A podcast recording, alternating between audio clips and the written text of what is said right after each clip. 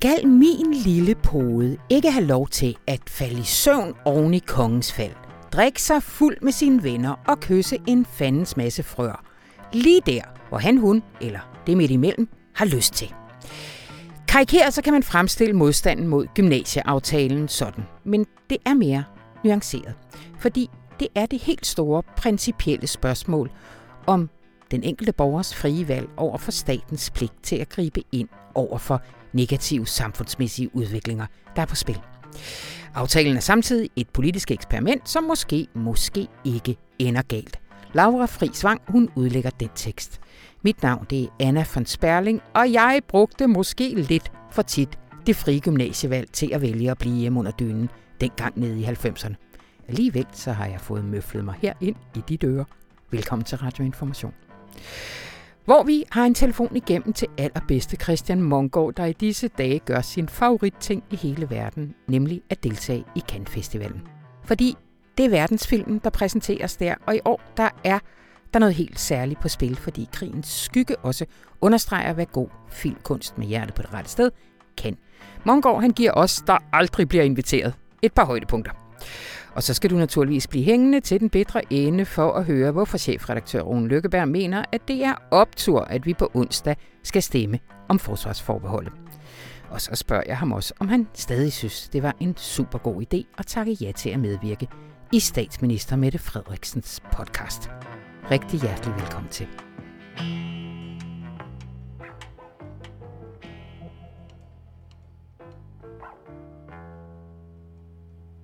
Aftalen om fordeling af gymnasieelever fyldte godt ved mandagens afslutningsdebat i Folketinget, og spås også at blive en af den kommende valgkamps helt store temaer. For på et niveau så handler den om at løse nogle problemer, som ja, de fleste af os vil kan være enige om er, nemlig at øge sammenhængskraften og mindske uligheden mellem indkomstgrupper og mellem land og by. Men på et andet niveau er det jo en dybt principiel diskussion om den enkeltes frie valg over for statens behov for at løse samfundsmæssige problemer. Og velkommen til dig, Laura Frisvang. Tak for det. Du har dækket den her sag for os. Lad os lige placere den, øh, altså fordi aftalen blev oprindeligt indgået sidste år. Men så i sidste uge, så trak DF sig, og øh, de radikale begyndte også at røre på sig. Hvad, hvad var det, der skete der? For jo. Ja. ja. Øh, jamen, øh, lige så stille er der jo begyndt at, at komme mere og mere øh, modstand, også i befolkningen mod den her aftale, fordi øh, man pludselig kan se, gud, ups, hvad kommer det her til at betyde for, øh, for min øh, lille pige eller søn, som ja. skal starte i, øh, i gymnasiet, og måske ikke er helt så lille længere.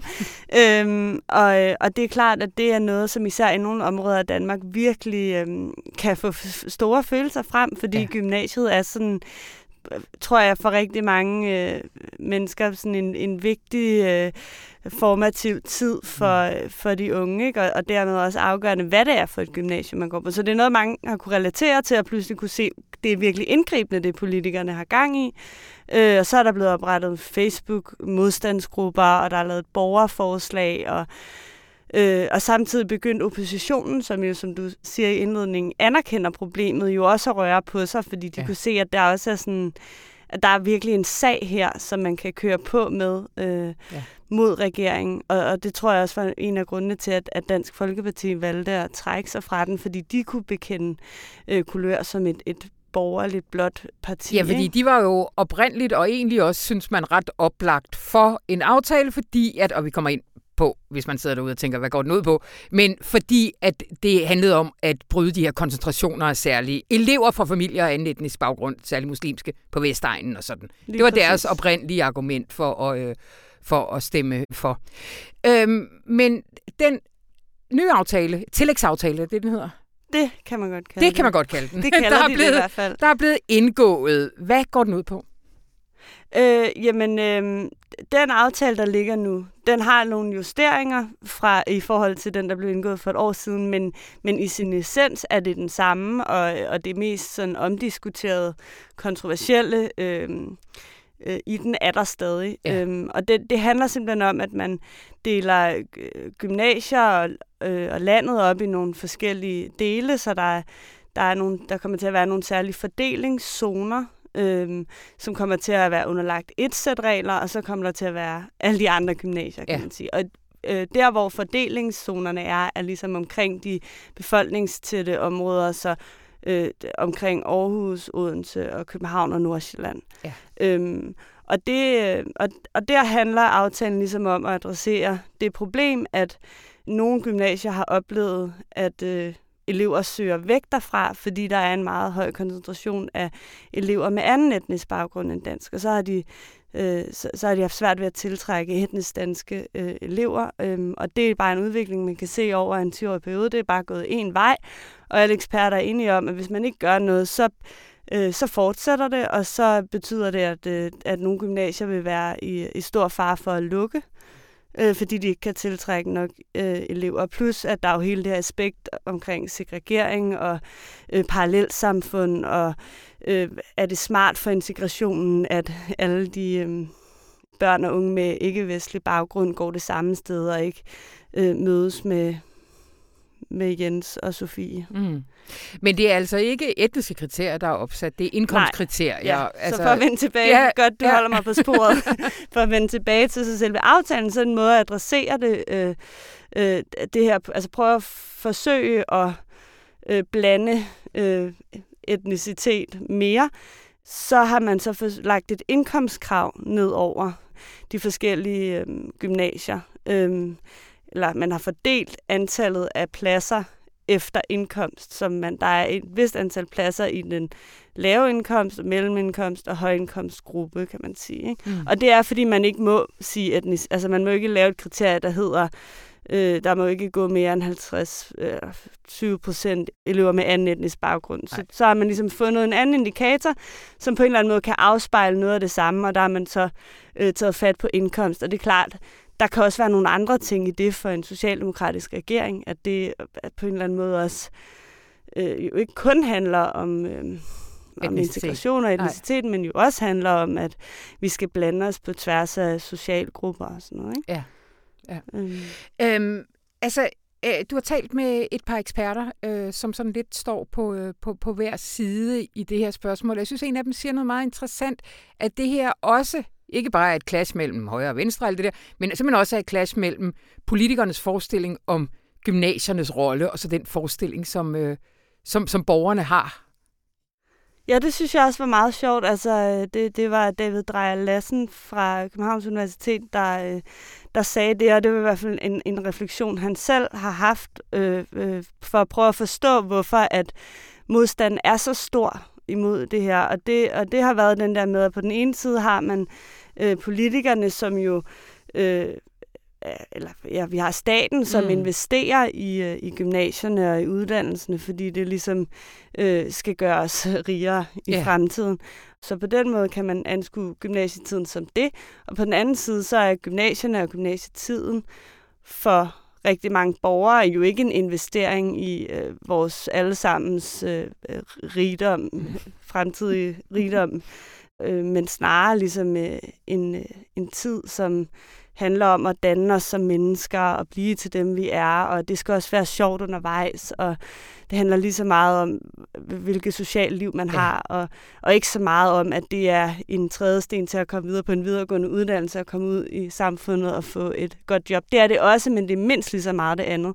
Hvor den her aftale ifølge øh, ham her øh, jo også er men hvis man skal se lidt mere kynisk på det, er en måde at se, hvordan kan vi sikre os, at vi har ordentlige gymnasietilbud i hele landet i fremtiden, ja. så vi kan øh, sikre os, at, at alle uddanner sig, øh, og, og dermed sikre velfærdsstaten i ja. fremtiden. Ja.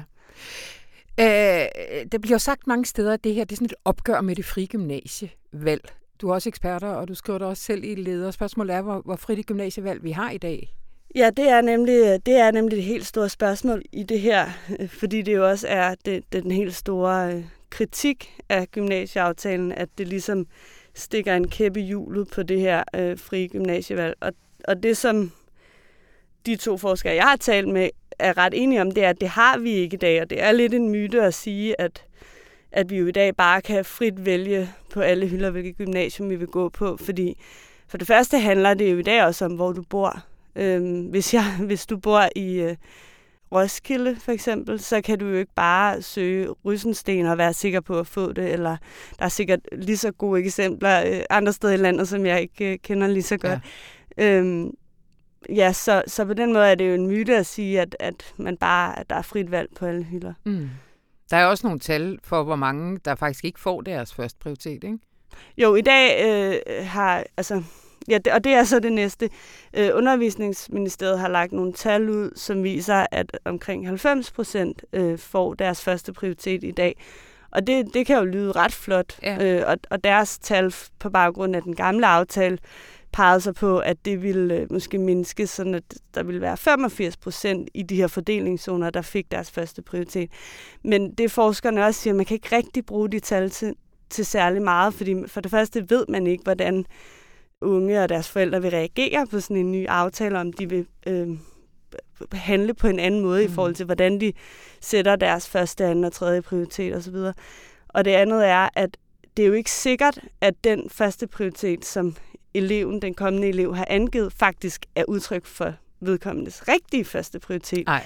Det kan jo sagtens være en strategi, at man har tænkt, okay, men jeg har alligevel ikke, altså, det er så øh, usandsynligt, at ja. jeg får det, jeg allerhelst vil have, og så vælger jeg noget andet, fordi så er der da måske større sandsynlighed ja. for, det. Ja. Så på den måde kan man ikke rigtig bruge de der tal til noget. Men bottom line er, vi ved ikke, om det her øh, gør, gør det endnu sværere at få det, man allerhelst vil have. Og vi ved heller ikke, hvordan det er i dag reelt. Nej. Men det tyder ikke på, at det bliver meget, meget værre, nej, end nej. det er i dag. Æh, lige her før vi, vi tændte mikrofonen, så sagde jeg, at jeg synes, det her er et virkelig fedt emne, fordi jeg faktisk ikke helt ved selv, hvad jeg mener om det. Altså, der er for mange emner derude, hvor man sådan, det, det er lidt mere oplagt. Øh, også fordi jeg, jeg, jeg tænker umiddelbart, at altså, der er både øh, hvad skal man sige, det frie valg, men, men jeg tænker også, er det nu det rigtigste kriterie? Ikke? Altså, vi sagde lige mig som eksempel. Jeg har en søn, som der, hvor jeg bor, er det oplagt, han går på Christianshavns Gymnasium. Og han var jo sådan en, du ved, hans mor arbejder på information, og hans far er konsulent. Og det, altså, han ville være sådan en rigtig Christianshavns Gymnasium-type. Ikke? Men fordi jeg jo arbejder på en avis, der jo ikke giver nogen imponerende løn, og jeg er på 80 procent, og jeg er enlig mor på papir og sådan noget, så kan det faktisk godt være, at jeg er i hvert fald mellemindkomst eller der af gruppe. Men det afspejler jo egentlig ikke, Nej. altså hvad skal man sige, en blanding af Christianshavns Gymnasium, hvis min søn ender der. Nej, men det vil det nok gøre på et, et større plan. Altså sådan, øh, hvis du ser helt overordnet på det, så vil det lave nogle bevægelser i den retning, ja. som også vil... Øh, med dit eksempel, du altså har rigtig høj kulturel kapital og så videre, men du er jo du tilhører en gruppe, der altså der vil være nogle sammenhæng der. Ja, det er der vel øh, øh statistisk. men, det er det, jeg prøver. Men, øh, ja. Det er i hvert fald også det, ja. forskeren, øh, både ja. Grønnegård og, og David Drejlassen siger, at det er, det er et okay kriterie, som, som han kalder det teknokratisk set, siger Grønnegård, at det her ja. et fint kriterie ja. at erstatte etnicitet med. Ja. Øh, men det, som han jo så også påpeger, at det, kan, at det har virkelig fået sindene i kog, og der er også, det strider imod nogen og, og mange, at, at, at det bliver så tydeligt, at børn og unges vilkår bliver styret efter ja. nogle kriterier, som de ikke selv er herover, nemlig deres forældres ja. indkomst. Men så vil min indvending der jo være, at sådan er det jo også allerede i dag, fordi at der, hvor du går på gymnasiet, kommer til at afhænge af, hvor dine forældre har valgt at bo, hvilket også tit hænger sammen med, hvor mange klart, penge de helt har. klart, men, men, men altså, jeg tænker bare også samtidig, det er jo ikke kun i Gentofte, de, de potentielt kan være imod det her. Altså dem, der bor på Vestegnen og er glad for at være der, 100%. kan jo også altså, have det sådan, hvorfor, altså derfor får det også sådan lidt mindre ja. som ghettoplan og sådan noget. Altså, hvem, hvem er det, der har sagt, at man ikke kan få lov til at, øh, at hænge ud og gå i skole eller bo øh, med dem, hvor man føler sig mest tryg? Ja, øh. men det er klart, øh, det der er aftalens største ved jeg vurderer ja. svaghed, det er jo, at hvis den ikke har legitimitet ude i befolkningen, ja. så, så, så er det jo sådan med politiske eksperimenter, så går de ofte galt. Ja, altså, ja. Så, så det kræver jo, at, at, øh, at et eller andet flertal, en kritisk masse, tør tro på det, eller ja. tror på ja. det, og tænker, at det kan gøre noget godt. Og nogle gange kan det jo også være sådan med politik, tænker jeg umiddelbart, at man er altid lidt sådan uh, forbeholden over for forandringer. Mm, om, mm. Øh, og, og, så der vil altid være en hel masse ballade og kritik af det, når sådan nogle store forandringer skal ske, og inden de sker.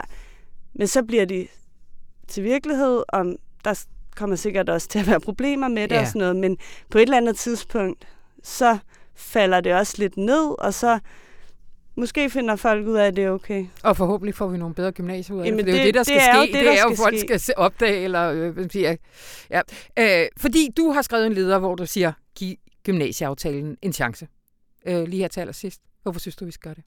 Jamen det er jo fordi, at det er helt tydeligt, at vi har et problem med den måde, elevsammensætningen er på gymnasierne i dag, og det vi jo slet ikke har været inde på nu, det er jo sådan hele landproblematikken, ja. altså i de tyndt befolkede områder, hvor at der også er landgymnasier, der har svært ved at køre rundt, og de skal jo øh, også have en mulighed for at blive ved med at være der, så vi ikke får de her uddannelsesørkner. Mm. Nå, anyway, der er mm. ligesom et problem, det kan alle blive enige om, så er løsningen jo ikke bare at sætte sig ned og tænke, det er så kompliceret, det er så svært, og det har så stor risiko for at gå galt, så vi gør ingenting og bare lader udviklingen fortsætte. Og så kan man så sige, jamen er det, skal man så implementere en model, som rigtig mange synes er dårlig? Nej, men, men spørgsmålet er, om den er det. Altså ja. spørgsmål, og der synes jeg, at de, de, det virker som om, at den her model faktisk er baseret også på nogle eksperters bedste bud mm. og nogle, altså nogle sådan rimelig gode overvejelser både sådan, øh, hvor man har trukket på sagkundskab og på praksiserfaring og sådan. Altså, så, så jeg synes, jeg synes, det er værd at give det en chance, fordi alternativet, det er, hvad er det? Altså, det, det er bare at lade udviklingen fortsætte, og jeg synes, at det er en dårlig udvikling. Du har næsten overbevist mig. Uh, tusind tak, Laura Friisvang.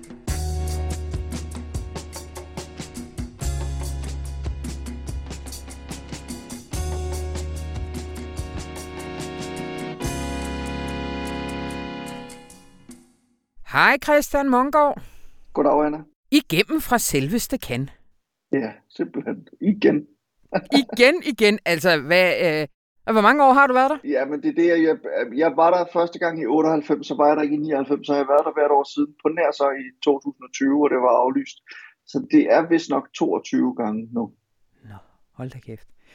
Altså nu har jeg været din redaktør engang. Full disclosure. Noget af det første, jeg fik at vide som kulturredaktør, det var, Christian Mongård skal til Cannes sådan er det. Du ved, sådan en, øh, en ung krudul af en redaktør, der synes, at alt er oppe i luften, og hun kan ændre på ting. Ikke at Christian Mongård skal til Cannes. Ja, men det er jo også rigtigt. Hvad betyder den for dig, den festival? Jamen, det betyder meget, øh, og det, det, altså, der, der er mange ting i det, men, men jeg vil først og fremmest sige, altså, jeg tror, det var den amerikanske, desværre nu afdøde filmkritiker Roger Ebert, der kaldte det Disneyland for voksne, øh, Cannes Filmfestivalen, eller i hvert fald Disneyland for, for filmfans, kan man sige. Ja. Altså det, det, der er så fantastisk ved Cannes, det er, at man kommer herned, og så i løbet af 14 dage, så kan man tage temperaturen på verdensfilmen, hvis man kan sige det på den måde. Altså alt det, der ikke er stort, øh, blockbuster-agtigt, amerikansk, engelsksproget, men alt det, der, der ligesom befinder sig lidt ude i krone, og så geografisk har en meget større spredning, end mm. det, man måske normalt bliver udsat for i sine biografer, eller har mulighed for at se sin biograf derhjemme. Så jeg kan ligesom nå ud i nogle kroge, jeg ellers ikke når ud i, og det afhænger meget af, hvor eventyrlysten jeg selv er på en given festival, men, men selv bare hvis jeg koncentrerer mig om hovedkonkurrencen, som er de der 20-24 film, jamen så når jeg ret langt omkring i udtryk og i geografi og i ja. emnevalg og, og alt muligt andet. Og det er der et eller andet meget livgivende ved. Altså det er, som jeg også skrev i min åbningsartikel i forhold til festivalen i år, altså jeg render rundt af sådan en evig bekymret, altså jeg er jo både defaitist og, og fatalist og hypokonter, så jeg er jo sikker på, at alt hvad der kan gå galt, det går galt. Mm-hmm. og, og derfor er jeg også, frygter jeg også sådan lidt på filmkunstens vegne i øjeblikket med alle streamingtjenesterne og sådan noget. Jeg kan jo se, som filmredaktør beskæftiger jeg mig efterhånden mere med tv eller med seriefiktion, end jeg beskæftiger mig med spillefilm. Og derfor så er det øh, lidt en, øh, altså det er meget ved at kvæne på en eller anden måde at komme til kanden og så få bekræftet, at filmkunsten lever og har det godt. Og så kan det være et godt år, eller det kan være et skidt år, men, men det er i hvert fald, når man kommer herned, så får man lov til at se en, får lov til at se en masse ting, man ellers normalt ikke vil få lov til at se på en meget koncentreret måde. Altså man ser jo de her 2, 3, 4 film om dagen i løbet mm. af de her 14 dage, og, og, og det gør bare, at man sådan, du ved, det, det er sådan, det, det, det er sådan et, et, et sansebombardement af filmkunst, som det er meget, meget svært at være pessimistisk på filmkunstens vegne, når man har været hernede, eller er hernede. Ja. Og, og hvad er det så, øh, 2022? Godt år, dårligt år? Hvor, hvor, øh, hvad er temperaturen på verdensfilmen? øh, jeg skal lige sige, jeg har jo også set Top Gun 2 hernede. Så det, øh... ja, det skal vi jo snakke om, når vi er et overstået det, så kun snakke om Top Gun 2. Så verdensfilmen har det super, ja. der er fuld fart på. Nej, øh, verdensfilmen har det godt, og jeg, jeg synes ikke nødvendigvis, det er det bedste år, jeg nogensinde har været i, i, i Cannes. Bestemt ikke, men, men der har været gode film, og det er jo, altså når man går ind og ser dansk-iranske Ali Abbasis Holy Spider, som er sådan en, en, en noir-film for Iran, og handler om en seriemorder, men som også har en politisk dimension, så er, det, så er det fedt, når man ser Ruben Østlunds nye film, Triangle of Sadness, som går i kød på kapitalismen og udseende som valuta, og øh, hvordan den, den ene procent lever og sådan noget, og virkelig gør det med, med fynd og klem, må man sige, og en mm. opkast scene, jeg aldrig har set en magen til på, øh, som foregår på, på et skib i, i uvær. Jeg har aldrig set en magen til, noget, magen til det på, på, på film før. Når man ser øh, rumænske Christian Mungiu øh, i, i den film, der er MN gå i kød på xenofobi, eller noget af det bedste, jeg har set hernede, har været de belgiske Dardenne-brødre, som jo er sådan nogle af Europas sidste humanister, efter min mening, sammen med Ken Loach måske, og Roy Andersen til en vis grad også. Jamen så, øh, altså de, de har lavet en film, som handler om, om, om to øh, afrikanske migranter, skråstreg, flygtninge, som prøver at, at, at skabe sig en tilværelse i, øh, i, øh, i Belgien, men får de lov til det? Altså det er der noget, der tyder på, at de ikke gør, fordi systemet er imod dem, og og alt det rundt om systemet er også imod dem og sådan noget. Og det er sådan en af de der film, hvor man også sidder tilbage med og tænker, fuck mand, ikke? Altså, der er stadig mange problemer i verden, og mm. det er mm. sådan en af de ting, jeg i hvert fald synes i år, man ikke får lov til, at, og sådan har det, synes jeg næsten, det er hvert år, at, at man får altså ikke lov til at glemme verden ude omkring. Nej. Nej, men helt, øh, helt ekstremt og, i år, hvor der også var linje igennem til Zelensky. Præcis, altså den store fornemme åbningsceremoni, som jo ellers er fester, ballade og morskab, der tonede Zelensky meget overraskende. Og så alligevel ikke overraskende, kan man sige, med, med hans track record for at holde taler øh, alle mulige steder efterhånden. Mm. Men der tonede han frem på det store lærred, der alle de festklemte, fest, festklemte han har sagt. Festklemte de blev lidt festklemte ved det, øh, ja.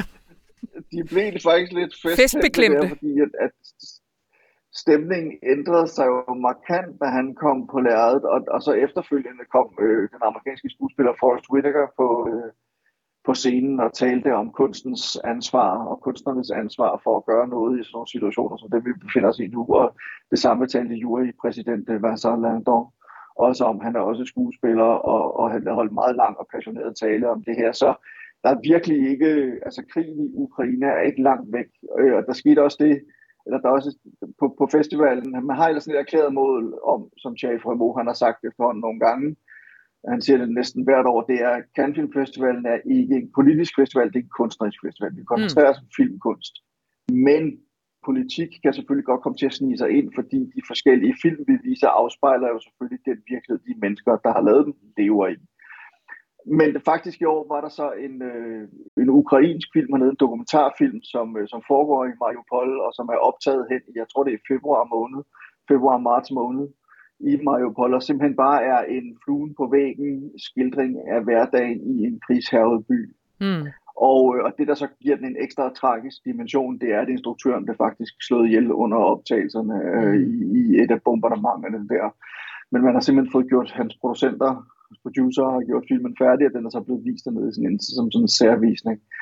Og det, er der jo så, det giver jo så også det hele sådan en, en, øh, en, en lidt anden og lidt mere alvorlig dimension. Altså øh, Christian Munju, som jeg talte om lige før, som, som går i kød på xenofobi i sin seneste film, han sagde også på et pressemøde hernede, at, at øh, altså, man kan godt afholde en filmfestival i Cannes, men altså, man er sgu nødt til at lige at vise en smule anstændighed her og holde igen med festlighederne. Øh, mm hvis man skal kunne se sig selv i øjnene bagefter.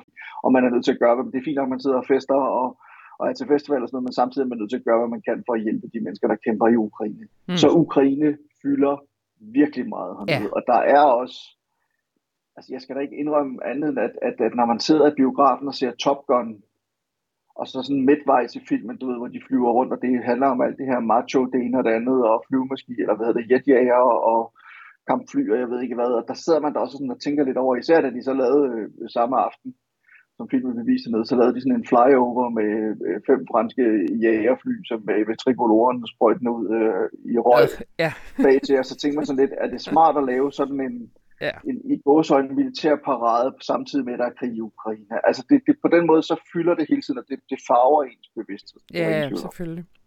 Øh, Christian, vi er ved at løbe tør for tid, men vi optager øh, her onsdag allerede, fordi at vi jo har en heldig dag i morgen. Det er lørdag, at palmerne uddeles. Hvem får dem? Jeg ved sgu ikke, om har jeg set en palme vinder endnu. Altså, der er to film, jeg kan fremhæve. Den ene, det er Ali Abassis Holy Spider, som jo er så den her øh, ret usædvanlige dansk-iranske film, som, som er sådan en, både en noir-film, men også et, synes jeg, et politisk statement. Selvom og based on a true story, ikke? Og based on a true story ja. om en, en seriemorder tilbage for, for cirka 20 år siden, der slog 16 øh, kvindelige prostituerede ihjel i en, øh, en hellig by, Mashhad i, i Iran. Altså, Ali Abassi selv synes ikke nødvendigvis, det er en politisk film, men øh, det synes jeg, må jeg så sige, ja. efter at have set den. Øhm, og så den anden film, jeg tænker, det er, der er den brødrene. Altså, deres film, de, altså, de emmer simpelthen af humanisme og af altså menneskelighed og altså den her, de kæmper for de svage i samfundet, de kæmper for de svage i verden. Mm. Og de gør det altså på en meget, meget gribende og meget følelsesmæssigt engagerende måde, synes jeg, og de gør det også fuldstændig prunkløs. Altså, som, som nogle af de få i Filmfestivalen kan, kan der den brødrene godt fortælle en meget stærk, meget voldsom, meget vedkommende historie på halvanden time. Mm. Alle andre hernede skal have mere end to timer, gerne to og en halv eller tre timer til det, øh, uden at de virker lige så stærkt. Så, så jeg vil sige, der er den brødrene, de skal vinde et eller andet. Jeg mener også, at Ali Abassi skal vinde et eller andet, og det skulle da også undre mig, hvis ikke Ruben Østlund han får ja. en guldpalme, som han fik med sin forrige film, men man kunne godt få et eller andet, det tror jeg.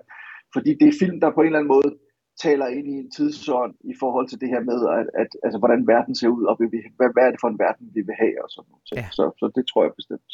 Godt. Skal du også til Cannes næste år? Og jeg, jeg vil gerne op på 25, Anna. Øh, så når jeg har været her 25 gange, så kan det være, at jeg kan give nogle af de yngre kræfter på redaktionen. Ja, det var dem, der jeg tænkte. Altså, med yngre kræfter mener du mig, ikke? Øh, jeg tænkte nu mest på Lone. Men okay, så Anna. Er du jeg slukker for dig nu, Christian. Farvel, blev der sagt.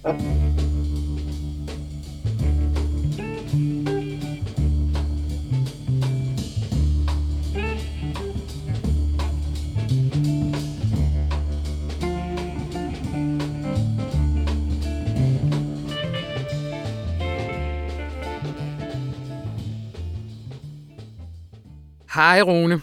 Hej Anna. Vi skal jo til afstemning på onsdag. Og det, det har første. vi jo altid lidt mini-optur over. ja, altså, altså nej, men... demokratiet og... Nej, nej okay. ej, ej det, vil, det vil jeg sige. Hver gang folk de begynder at tale om demokratiet, så begynder jeg at tænke over, hvad der er, jeg har ude i køleskabet. altså, nej, men he, altså, vi kan godt lide det der med hele dramaet. Hvor står Danmark henne i forhold til øh, Europa? Hvad vil vi med verden? Også mm. det der med, at vi forventer os jo altid et lille bitte chok. Ja. Altså på valgdagen. Vi kan jo ja. godt lide det der, det er intens, der er strøm på, og hvor er vi hen? Plus, noget som vi jo slet ikke ved, det er, jamen hvor dybt stikker hele det her krigshalløj? Altså er hele det her krig, er det bare gamble on videotape, eller sidder det meget dybt i folk? Og, ja, ja. Altså så nej, jeg synes altid sådan nogle valgdage her, de er utrolig spændende. Mm. Og så, så nej, vi har optur over selve handlingen og dramaet, ja. men vi kaster op over dem, der går og taler om demokratiet er fedt. Det kan vi ikke holde ud på. men altså, du tror, det bliver drama? Altså, hvad, hvad, du, du tager altid fejl, når du er spor, men, øh, men prøv lige alligevel. Nå, nej, men jeg tror, det bliver klart ja. Jeg tror, det, det bliver, gør du. Jeg ja. tror, det bliver 60-40 ja. Og øh, det baserer jeg udelukkende på, at at meningsmålingerne bevæger sig ikke. Og hvis ikke valg, altså, der, jeg kan ikke se nogen tendens i meningsmålingerne, ud over at de fleste af dem, der sagde ved ikke, de nu stemmer ja. Mm. Så der er ikke den der fornemmelse af, at nu bliver de svindlere, der prøvede at sælge os noget i EU, som de ikke selv synes er særlig fedt, nu bliver de udstillet og narret, og nej-siden har det moralske overtag. Den fornemmelse er der ikke, og det er ikke fordi ja-siden fører en god kampagne, de fører en frygtelig Nej. kampagne, men, men øh, jeg synes ikke, der er det der store momentum til nej-siden, om, og målingerne står bevæger sig ikke i nej-sidens øh, favør, så jeg tror, det bliver en stille og rolig 60-40. Mm. Og er det så optur? Jeg tager synes, vi den på op... forhånd, så behøver vi ikke at genbesøge Nå, jamen, jeg synes, det er optur at komme af med det forbehold. Altså, ja. jeg hader forbehold, der bare handler om, at vi vil ikke være med. Mm. Altså, forbehold, jeg har stor respekt for modstand mod patentdomstolen. Hvis jeg skal være helt ærlig, kan jeg ikke huske, hvad jeg selv stemte. kan du huske, hvad du stemte? Nej, det kan jeg ikke. jeg sad og håbede, du ikke kunne spørge. Nej, jeg kan ikke huske, hvad jeg stemte. Men jeg, jeg, det tumlede rundt i hovedet på mig i månedsvis. Det der med, at der var nogle dommere, der skulle sidde i sidste instans og afgøre nogle ejerskabsforhold, som ja. man ikke kunne appellere derfra. Jeg synes, det var så vanvittigt. Altså, at der skulle være sådan en øverste domstol. Mm. Hvad nu, hvis der er nogen, der vil patentere den islandske arvemasse, eller sådan et eller andet i den retning, ikke? Der sagde jeg jo sådan, vi bort, øh, satans. Det var jeg meget mixed på. Den her gang, jeg kan ikke overhovedet se, hvad man vinder ved et nej. Altså, nej. fordi med et ja, der får man indflydelse på, på de missioner, man ikke kan lide. Så hvis man som enhedslisten siger, vi hader de der missioner i Afrika, og man så siger, derfor skal vi ikke med, jamen hvis I hader dem, er det så for vores skyld eller afrikanernes skyld? Mm. Hvis det er for mm. afrikanernes mm. skyld, og det er jo det eneste solidariske nej, så man sige, derfor vil vi fandme være med og have stoppet det, eller have lavet det på en anden måde, men at sige, derfor vil vi ikke være med. Mm. Det sker godt nok alligevel. Så det der med not in my name-agtige nej, ja. det er det værste nej, jeg ved. Ja. Altså de fleste, jeg kender, som har overvejet et nej, det er sådan nærmest lidt mere af æstetisk karakter. Altså, de synes simpelthen, at Socialdemokraterne, de sned den ind på en eller anden måde, som, øh, som var ufint. Ja, ja, og der er også hele det der, sådan, altså der er også hele det der, altså hvor meget gider vi Mette Frederiksens pis? Altså på den ene side, nu skal det så hedde sig, at vi er i hjertet af Europa. Ja. Nå, nu er det så det show, vi kører i den her uge. Ja. Men i sidste uge, der hed det så altså, at vi var i hjertet af corona sammen med Israel. altså, og i mm. forrige uge, der mm. hed det så, at vi skulle lave flygtninge øh, modtagelsescenter i Rwanda, vi ville skide på EU. Så den der med, når hun siger, hun er rigtig i Europa, hvad nu hvis der sker noget andet end krigen om 14 dage, så er vi ude af det. Den kan jeg virkelig godt forstå. Mm, mm. At der er overhovedet ikke noget. Det, det er det fede ved Europa. Det er bare sådan, nu, nu den sang, der spiller på statsministerens jukebox, det er i hjertet af Europa. Ja. Og så synes jeg, at den anden ting, som gør, at, som også kan give mig lyst til at stemme nej, fordi jeg er et primitivt og destruktivt og pubertært menneske, det er den der, og det er også lidt æstetisk, det er den der med, at de siger, sig nu ja, det betyder ikke så meget. Mm. Nej, men bare sige ja. Nej, nej, bare, bare, bare, bare, bare, bare sige ja. Vi kan altid sige nej igen. Mm. Altså, mm. det er en lille bitte ting, det her. Altså, det er en lille bitte ting. Nej, nej, nej, bare, bare sige nej. Bare, bare, bare sige ja, og så glider mm. det lige så stille og roligt igennem. Så det synes jeg, jeg kan bare, og jeg synes også, at de har meget svært ved at sige, hvad det fede ved det er. Altså, hvad, hvad der er vundet ved det. Så jeg synes, jeg siden er træls at høre på. Mm. Det synes jeg så også, jeg synes hele nej-siden, altså, jeg synes det der det venstreorienterede nej, som er, at vi vil ikke være med til det grimme i verden. Med, med ved at afskaffe forbehold, kunne man forhindre noget grimt i verden. Men så er det anden, den anden del af nej-sidens argument, det er jo, at jamen, vi er faktisk gift med NATO. Og det at ophæve forsvarsforbehold, det vil være ligesom være utro med EU. Altså, ja, det er jo ligesom det ja, der med, at ja, vi ja. svigter den absolute loyalitet over for NATO, mm. hvis vi går med i EU. Som om, at NATO, ja, det var ligesom vores ægte mand, som vi havde børn med, og som ville blive rigtig sur, hvis vi fandt os en ny, fræk tennispartner, ja. som hed EU's, EU's forsvar. Og det findes jo ikke. NATO Nej. vil gerne have, at der er et europæisk forsvarssamarbejde. NATO er udfordret i øjeblikket af, at der er ikke særlig mange landes befolkning, der synes, det er særlig fedt at gå i krig. Og det vil sige, at, at, at sende amerikanere til Bosnien, fordi der er en konflikt der, mm. det er der ikke særlig stor opbakning til. Så NATO, jeg hørte et enormt godt billede den anden dag af min gamle ven fra Aarhus, Henrik Breitenbach, som sagde, at NATO-udvidelsen, det svarer til en slange, der har slugt et får. Og nu skal den finde ud af, hvordan den fordøjer det får. Mm. Men det betyder, at NATO er blevet meget, meget, meget, meget større på meget kort tid, samtidig med, at der er meget, meget lidt vilje til at tage ud og kæmpe. Mm. Og derfor, hvis EU kan aflaste NATO og tage nogle NATO-aktioner, så vil det jo kun gøre det bedre. Og mit eget grund til jer selv, altså, jeg synes jo, at Europa skal kunne forsvare sig selv. Ja. Altså, jeg synes ikke, vi skal leve jeg synes, vi skal bevæge os. Og så siger jeg, det kommer altså, aldrig... det sidste argument, når du siger det, det er jo, altså, det tror jeg, en del af vores kernlæsere for eksempel er bekymret for lige nu. Det er sådan den der generelle militarisering, der lige nu er på alle fronter. Altså, hvad tænker ja, du? Nej, men jeg, tænker du, jeg, det er en del af det? Jamen nej, det synes jeg ikke, det er. Fordi jeg synes, at det hører med til et hvert fællesskab, at man skal kunne forsvare sig selv. Og så må man spørge, hvem det er, der skal forsvare os. Og der har vi ligesom besluttet os for, at det skal være amerikanerne. Mm. Og samtidig med, at amerikanerne bliver mere og mere ustabile, og Rusland bliver mere og mere uforudsigelig, så synes, og, og hvis du, der, der er primærvalg i USA lige om lidt, hvor republikanerne kommer til at vinde, og de er skide glade med, mm. med, med, med Ukraine. Så jeg synes, vi må sige, at vi skal bevæge os hen imod, at vi kan forsvare os selv. Ikke for, at vi er helt vilde med pistoler, men fordi vi vil langsomt gøre os mindre afhængige af USA. Men jeg er enig i, jeg synes, der er et grundproblem omkring øh, Ukraine, som er, at det, der gør den her konflikt så ekstremt farlig, det er jo ikke, at der er for få våben i verden, det er, at der er for store våben, nemlig atomvåben. Mm. Og det hjælper os jo ikke, vi er jo ikke mere beskyttet mod Ruslands A-våben ved, at vi selv hæver vores forsvarsbudgetter. Det er, jo, det, er jo, det er jo truslen fra den store bombe, der dikterer hele spillet. Og det kan man ikke opbruste sig ud af. Mm. Det kan man mm. kun nedruste sig ud af. Mm. Så på den måde, der er jeg fuldstændig på mm. de engle, som du kalder kernelæsernes hold. Rune, lige før jeg slipper dig, så tror jeg altså, at øh, lytterne er selvfølgelig meget interesserede i det her, men der sidder også nogen derude og tænker, kunne han ikke lige knytte en kommentar til det øh, ballade, der har været i ugen omkring deltagelsen i statsministerens podcast? Meget gerne. Meget gerne. Fordi meget gerne. der er været kritik fra flere fronter af, at du ved at gøre det på mange måder bliver for øh, tæt med magten. Hvad tænker du om det? Øh, jamen, jeg synes grundlæggende, at vi sidder herover og vi skriver ledere. Du og jeg sidder jo her uge efter uge og taler om, hvordan man skal forstå verden. Mm. Hvordan man skal forstå klimakrisen, hvordan man skal forstå Europa, hvordan man skal forstå krigen. Det er jo en del af det at være information, men det er også en del af alle de aviser, der skriver ledere. Det er jo en tro på, at vores analyser, argumenter og idéer præger magthaverne. Mm-hmm. Det er jo hele grunden til, at vi har en offentlig samtale, det er, at den skal præge dem, der har magten. Når så dem, der har magten, spørger, vil du komme over og give dit bud på, hvordan jeg skal se verden? Vil du svare på spørgsmål om klima, vesten, krig osv., så, så synes jeg, jeg vil svigte alt, hvad jeg står for, alt, hvad vi står for, hvis jeg sagde nej til det. Mm. Jeg synes, det ville være en frelst forfængelighed, i stedet for at tage vores egen idealisme alvorligt.